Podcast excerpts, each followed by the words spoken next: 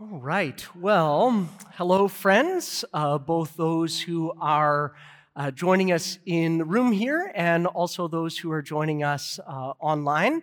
Uh, my name's Brad. I'm part of the teaching and leadership team here at Jericho Ridge, and it's a privilege to have you with us as we dive uh, into a topic today uh, that'll be a standalone message and it will launch us uh, into what we're going to talk about next week. Uh, because next week we are beginning a series uh, entitled This We Believe. And what we're going to do is, in the early part of this calendar year, we're going to go through and look at uh, the 18 different articles in our confession of faith. And we're going to spend a week on each one. We're not going to do it all together. Uh, we're going to sort of weave in and out of that. But we're going to cover a good amount of ground in terms of our foundational convictions uh, as people of faith and as Mennonite brethren. And uh, what can happen, though, is when you think about, oh, a statement of belief, that sounds so interesting.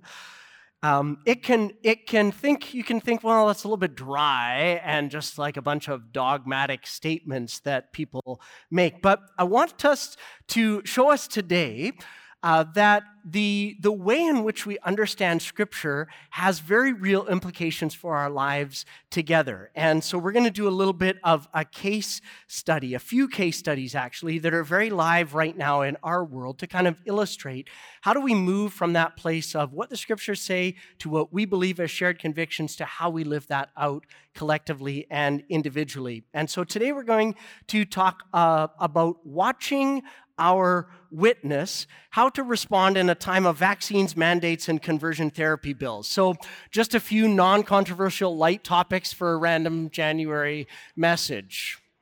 So, you will have noticed by now, if you're paying any level of attention, that the um, people who identify as Christians have really diverse opinions on things, uh, particularly these things. And Things like vaccines, government mandates, uh, restrictions put in place by governments, laws such as Bill C 4 recently passed. Um, and so, a meaningful question to consider is just to step back from that and ask the question so, how is it that people come to differing convictions reading the same Bible? And I want this morning to essentially walk us through a little bit of how we as Mennonite brethren have shaped some of our convictions. And I want to do a little bit what your math teacher would push you to do in high school. You know that teacher where I had a physics teacher where I would skip to the end and just write the answer? Um, and I would not be able to prove how I got it at all. And he was forever saying, Brad, you have to show your work. I have to understand how you got there so that if there's any part of your thinking that's not correct in that, that it's not just the answer that you have that matters, it's how you got there that's important. And really, that's what I want to help us do a little bit theologically. It's not sufficient to say, as a person with Christian convictions, well, I believe this. You have to say, well, why do you believe that? Where do you draw those convictions from? What are the elements that would support that in your, in your theological lens and framework in that way? And so I want uh, to help understand why, as Mennonite brethren, we have chosen to articulate some aspects of our confession in certain ways, and then how do those convictions impact the challenges that we are facing in our day and in our time. And I want to just say first and foremost, that this is not a sermon to try and convince you of anything in particular. You may have a very different perspective on this and you may come out differently. But what I want to encourage you to do is to show your work and be able to articulate here's, here's why I come to the convictions that I come to and the place that I come to and that I stand. Um, it's always important to be able to show your work. And my uh, thinking in our time together this morning has been very helpfully influenced by a white paper that uh, a group of our uh, National Faith and Life team has worked on and written. And we just spent some time uh, with them, about 200 leaders across Canada spent time with them this week, kind of pushing into different aspects of it, asking questions, and clarifying some things together. So I'm grateful for them uh, for hosting that and grateful for some of the thinking that's been done on that. And part of the reason that this feels important to me is just some of the things that I'm seeing on the ground. And I'll test a few things with you and see if these are things that you're seeing as well. Because Naive old me, I thought the further we got into this thing, the more things would settle down on so many different fronts. But what I'm seeing now is, in fact, the opposite. I'm, cre- I'm seeing increasing levels of division, and then that seems to lead to increasing levels of silence, people freezing other people out in conversations. I'm seeing people who used to uh, talk to each other lost in complete echo chambers online. I'm seeing increasing anger, and then sometimes that degenerates into silence. People who are vaccinated losing patience with those who are not. People who are, who are normally very civil with each other becoming outright belligerent and hostile. Family dinners blowing up, and then uneasy silences descending for months. From a pastoral perspective, this is concerning because of the long term impact on relationships. And there's damage that I'm concerned that if it's done, in some ways may not be able to be undone. And I'm also just concerned about our capital C church in Canada's witness at this time. And I think it, again, maybe I was a little bit naive, but I was surprised at the level of shrill voices. Never surprises me coming from south of the border, but surprising the level of shrill voices coming from Canadian churches and Canadian leaders and Canadian religious people. And I'm concerned that our capacity for witness, our ability to speak into our culture, our ability to speak to our neighbors and friends about issues of faith, can be compromised in the way in which people of faith are conducting themselves in this season. And Paul reminds us in Ephesians chapter 5 to be careful how we live, to live like those who are wise. And living like those who are wise is, is always a challenge. And as Christians, living as ones who are wise means that we seek our authority from the scriptures on issues um, and so, a question that is natural to ask is to say, okay, but Brad, if you say we seek our authority in the scriptures, the Bible doesn't say anything about vaccines. So, how in the world do you develop a theological framework that would help wrestle with a question to be wise in the way in which we live? So, I think that the challenge or the tension that we face, and every era has faced this, is that the Bible is not easily turned into a quote unquote answer book for every ethical, social, or complex dilemma that we face. That's not actually how the scriptures work. And this is where discernment actually needs to come uh, into play. And in our tradition that we stand in, the Anabaptist tradition, we stand in a, in a tradition of community discernment where we work together at things to try and understand and live together so that we can discern what God is saying to us collectively in this moment. And there really is a communal uh, decision making and communal dimension to our convictions. So let me just start by a few presuppositions then.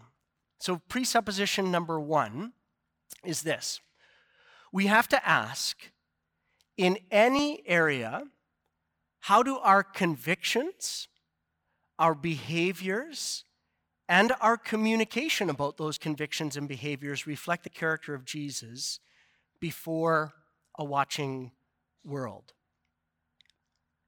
Not just the convictions that we hold, but how those convictions, and then how do our lived experience of those convictions reflect the character of Jesus? So, this is the question of watching our witness. And you may come to different conclusions on things like vaccines or the relationship of churches and states, but we want to recognize also a second presupposition that number two, what we do or what you do may not be outright a sin. This may not be a sin issue, but if we fail in this season to reflect the character of Jesus to a watching world, that is something that does need to be repented of.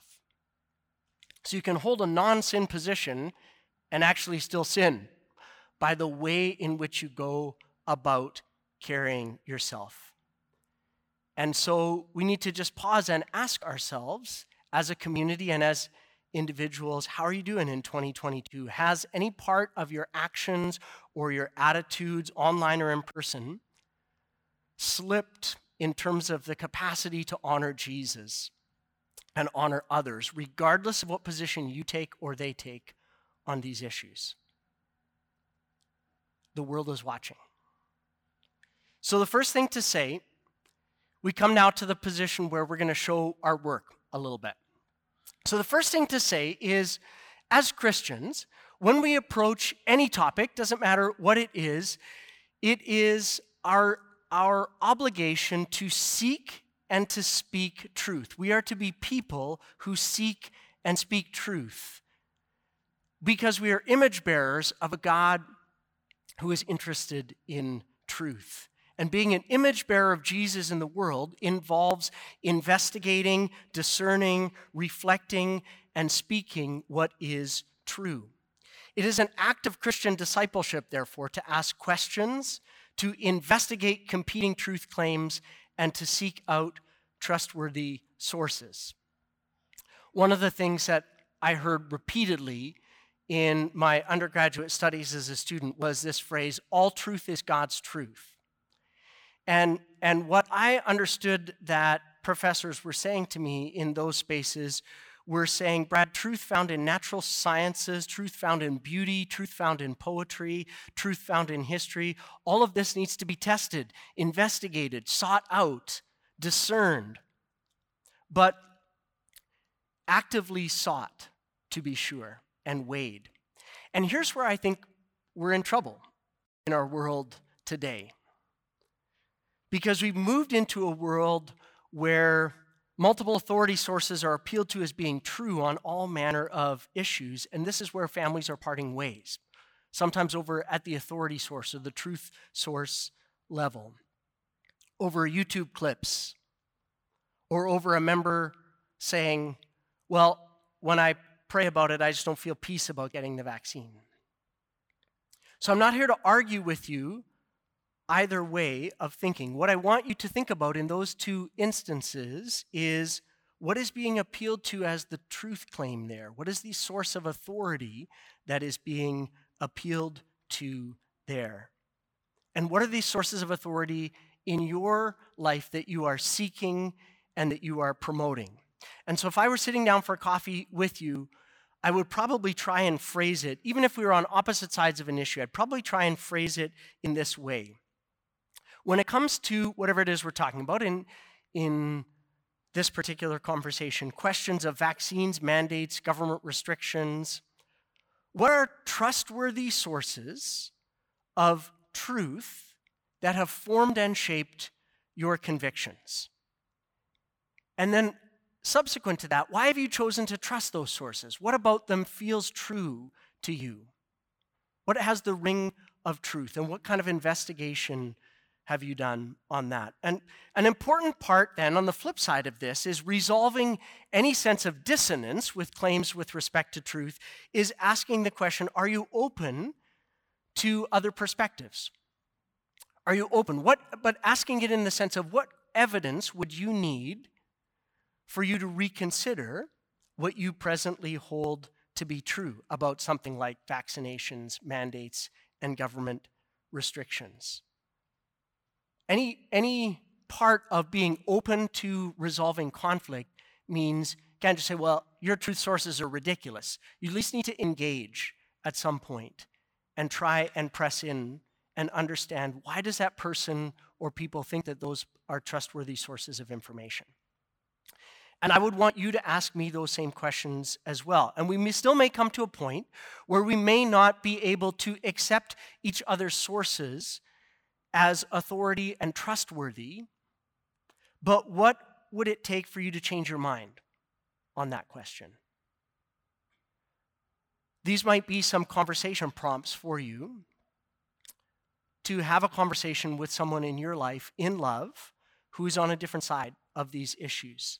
And remember, when you do that, you always do it with gentleness and you do it with respect. If the person is not respected and doesn't feel like you're honoring them as a person in respectful conversation, then things are not likely, they're not likely to treat you with that same level of respect. You're not likely to win at this point that we've arrived at in a global pandemic with turning up the belligerence or the arrogance any more than is already present. Gentleness and respect. So, firstly, seek the truth and speak the truth. And so that is a question of behavior. That's a question of asking, like, is what I'm posting or reposting actively true, or is it a caricature or an exaggeration of people who don't share my opinion? Have I done some a little bit digger deeping on something that I'm going to repost? So much of what is online these days is not even close to true. And yet, it's being held up as authority sources. So resist and reject participating in the spreading of things which are not true. That would be a time for an amen. Secondly, we're to be people who speak and seek truth. Secondly, we are to value and support whatever is in the direction of rich and robust human life fear, spiritual, physical, relational, psychological, lived in harmony with creation. We are to be people who are interested in human flourishing. This is why we continuously make investments in and talk about mental health here at Jericho Ridge because we are interested in moving in the direction of robust and rich life and helping people step into that place. We are people who are interested in human flourishing. And so we oppose effects to diminish human life, shorten human life, take human life.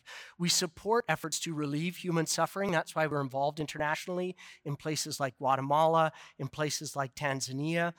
We support things like scientific research and values that point in the direction of human life because God is the life giver and the one who has numbered our days. So this foundation stone means that we are going to support actions who, that contribute to human life and well-being unless there are extenuating circumstances involved that are contrary to some other foundation stone of Christian discipleship. And so the question that we want to ask ourselves here is how are your convictions and your behaviors related to things like vaccines, mandates, and government restrictions supporting robust human life? And do your convictions in any way increase the likelihood of human death or non flourishing? If so, what other values or convictions, theologically or otherwise, would you see as justifying this? Since that would be contrary to our touchstone of seeking and promoting flourishing life. And we're going to explore this more carefully and quite directly when we come to Article, chapter, uh, Article 14 in our Confession of Faith, which talks about the sanctity of life. And so we're going to talk about things like medical assistance in dying and what it means to live out our values of being people who support life. So that's a second foundation stone. We want to proceed and support rich human flourishing.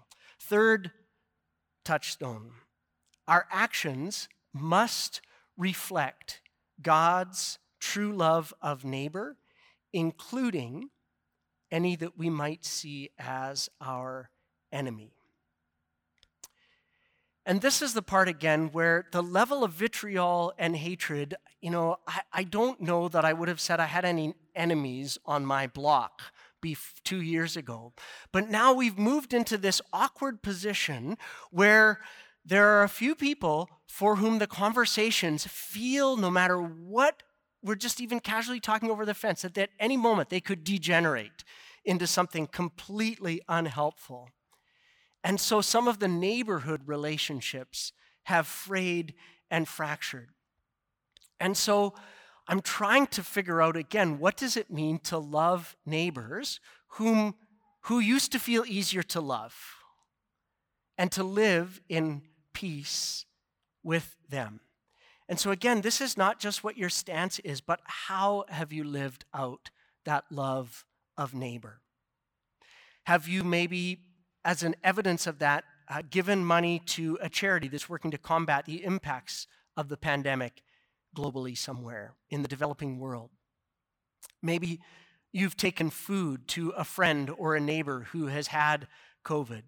Maybe you've just worked as hard as you can, and it has been only by God's grace that you've been able to keep respectful dialogue with you in uh, that neighborhood conversation across the fence, who, that person who can't stop jabbering on about conspiracy theories. Or one of the things that I've been challenged about recently is sometimes I, some of those neighbors, I've just, I've been guilty of deliberately avoiding them. And that's not loving well.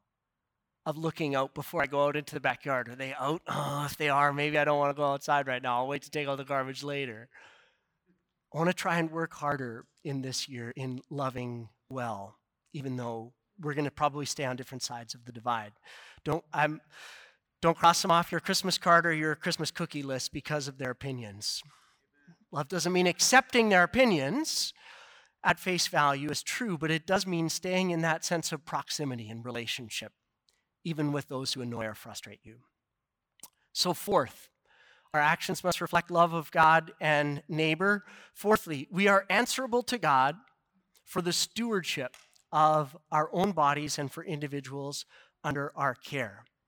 So this means, amongst other things, and here I'm quoting from the white paper, that we do with our bodies and we put into our bodies what we do with them is not just a question of personal freedom or preferences, but it is actually a discipleship question. It's a stewardship question.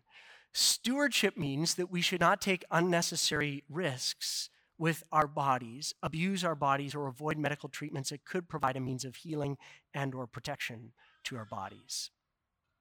Most of the conversations about that these days, though, relate to how diverse and how different the perspectives are with respect to how the church and Christians should relate to those in authority, particularly those who are opposing or imposing restrictions. And so let's talk for a few minutes about what guidance the Bible would give to that. I want to invite you to turn in your Bibles to Romans chapter 13. And there is some both clarity and I would say nuance here. Romans chapter 13, uh, verses 1 to 5. The way that we express this as Mennonite brethren in Article 12 of our confession is that we are called to live wisely in relationship to human governments. In Romans uh, chapter 13, verses 1 to 5, Paul says this Everyone must submit to governing authorities, for all authority comes from God, and those in positions of authority have been placed there by God.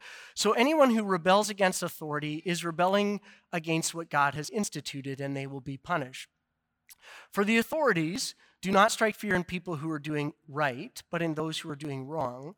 Would you like to live without fear of the authorities? Do what is right, and they will honor you. The authorities are God's servants, sent for your good. But if you are doing wrong, of course, you should be afraid, for they have the power to punish you. They are God's servants sent for the very purpose of punishing those who do wrong. So you must submit to them, not only to avoid punishment, but also to keep a clear conscience. So Paul is writing to um, first century Christians living under, frankly, a quite oppressive uh, regime in Rome. And, and we have to also acknowledge that this is not only the only text in the New Testament that gives guidance with respect to how people of faith should engage with government. Another text that we would do well to pay attention to would be Revelation chapter 13. In Romans chapter 13, Paul is imploring the early Christians facing an oppressive government to be subject to governing authorities because the government's been established by God and is for your good and is God's servants. And so, for the vast majority of the New Testament, the default assumption is that governments play a supportive role in God's true life intention so that God's kingdom community can flourish. And so Romans 13 tells us that normatively, we would comply with government guidelines and health measures which are there for our good. 1 Peter chapter 2 verse 13. But Romans 13 is not the whole story. Because we can think about Christians and churches throughout history that have been persecuted by evil governments wanting to overstep their divinely approved mandate and bring order instead of desiring ultimate uh, and unconditional loyalty. And so Revelation chapter 13 actually paints this sort of a picture of a different type of authority, a different type of government. And it, it is using the language or the metaphor of, of a beast or a dragon in strong opposition to God's eternal kingdom, the body of Christ, and the well being of all creation. And we're taught throughout the New Testament not to be naive to the spiritual forces of evil in heavenly realms in Ephesians chapter 6, verse 12. And so if a secular government is deliberately taking steps in opposition to God's kingdom, our refusal to give it loyalty is also a part of faithful Christian discipleship. And so there's a real tension built into these questions and conversation in our day and in our time. And the question is what sort of a moment is this? Is this a Romans 13 moment? Or is this a Revelation 13 moment? Is this a Romans 13 issue? Or is our response to be more Revelation 13 with respect to this issue? And, and this may well be the case with the recent passing of Bill C 4 on conversion therapy, because the preamble to the bill, not the bill itself, but the preamble, makes a statement clearly contradictory to a Christian vision of human sexuality. So there are parts with respect to this legislation where we would agree with the government. We would agree that it is clear and right to be opposed to abusive and coercive practices of all kinds, whether it's respect to converting someone to faith or with respect to someone's sexuality. And so we would agree with that as an unhealthy type of manipulative kind of therapy that Bill C 4 has criminalized. Yet at the same time, we are people who hold to a different vision of human sexuality than as expressed as the default in the preamble to that bill.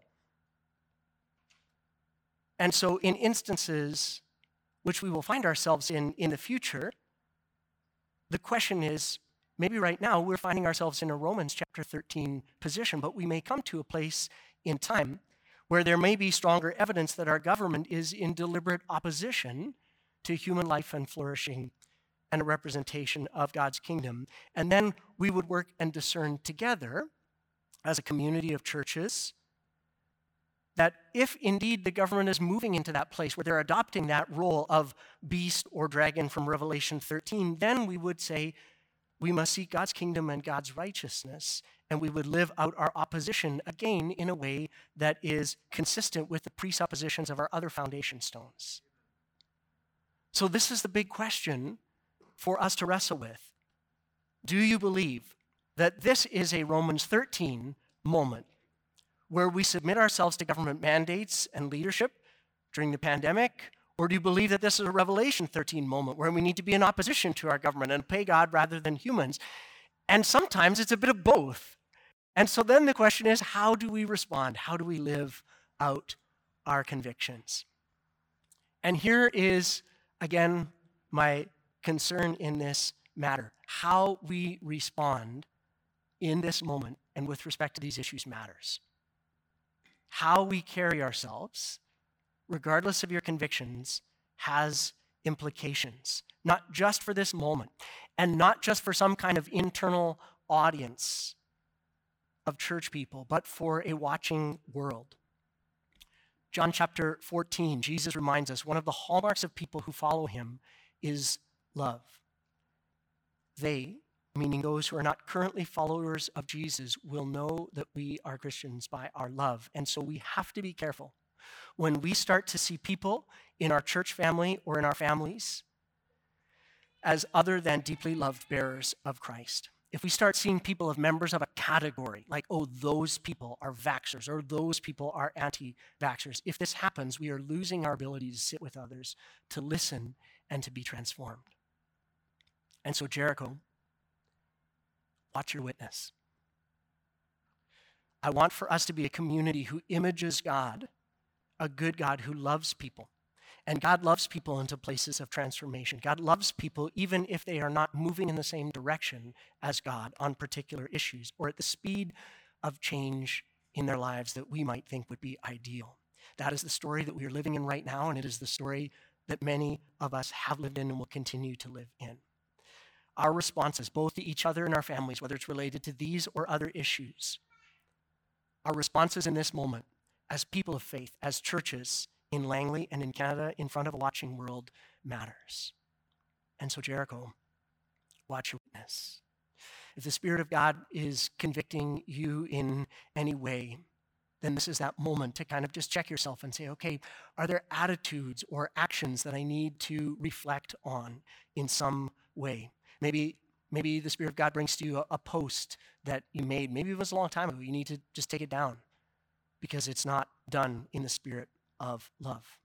Maybe there's a person that comes to your mind, a conversation that you need to set up. Maybe it's someone that you need to apologize to. Maybe it's someone that you need to gently inquire of and prompt them in some way. Maybe for you, you just say, I need to, I need to actually disengage from some conversations because I'm just not finding it to be fruitful spiritually or relationally. I'm not able to do the work of respecting them as a person. It is hard work. Relationships in this season are hard work, but let's remain committed to each other, to seeking the Lord and to speaking well of each other in our community and responding with wisdom. God helping us. Let's pray together and then we'll respond in worship. Jesus, we, we need your wisdom. And you promise us, God, in, in the book of James, that if we lack wisdom and that we ask you, that you don't withhold it. In fact, you're a generous God, and you will pour it out and give it to us generously. And so, Father, I ask for wisdom in this time in which we live. I ask that you would grant each person who's connected with Jericho profound wisdom and grace. God, I pray for relationships that are maybe strained, some that have been broken. I pray, Father, that in love that you would knit them back together. Pray for opinions that are forming to the place of being calcified and that you would desire to soften in our hearts. I pray that you would speak truth. Father, I pray that uh, you would continue to allow for us to bear a fruitful witness in this season and in this generation. And Father, I pray uh, that you would find us faithful in that. We know, Father, that uh, we can only do this because of your goodness and your grace and your love for us. And God, I pray that we also would be those who tell that story to a watching world the goodness and love of God. And so, Father, we pray that you'd strengthen and equip us to that end. In the name of Jesus, we pray. Amen. And friends, we're going to uh, respond as we do every week here uh, in worship and in song. We also have our prayer team that is available for you. And today that's Ali and back in person if you're joining us online.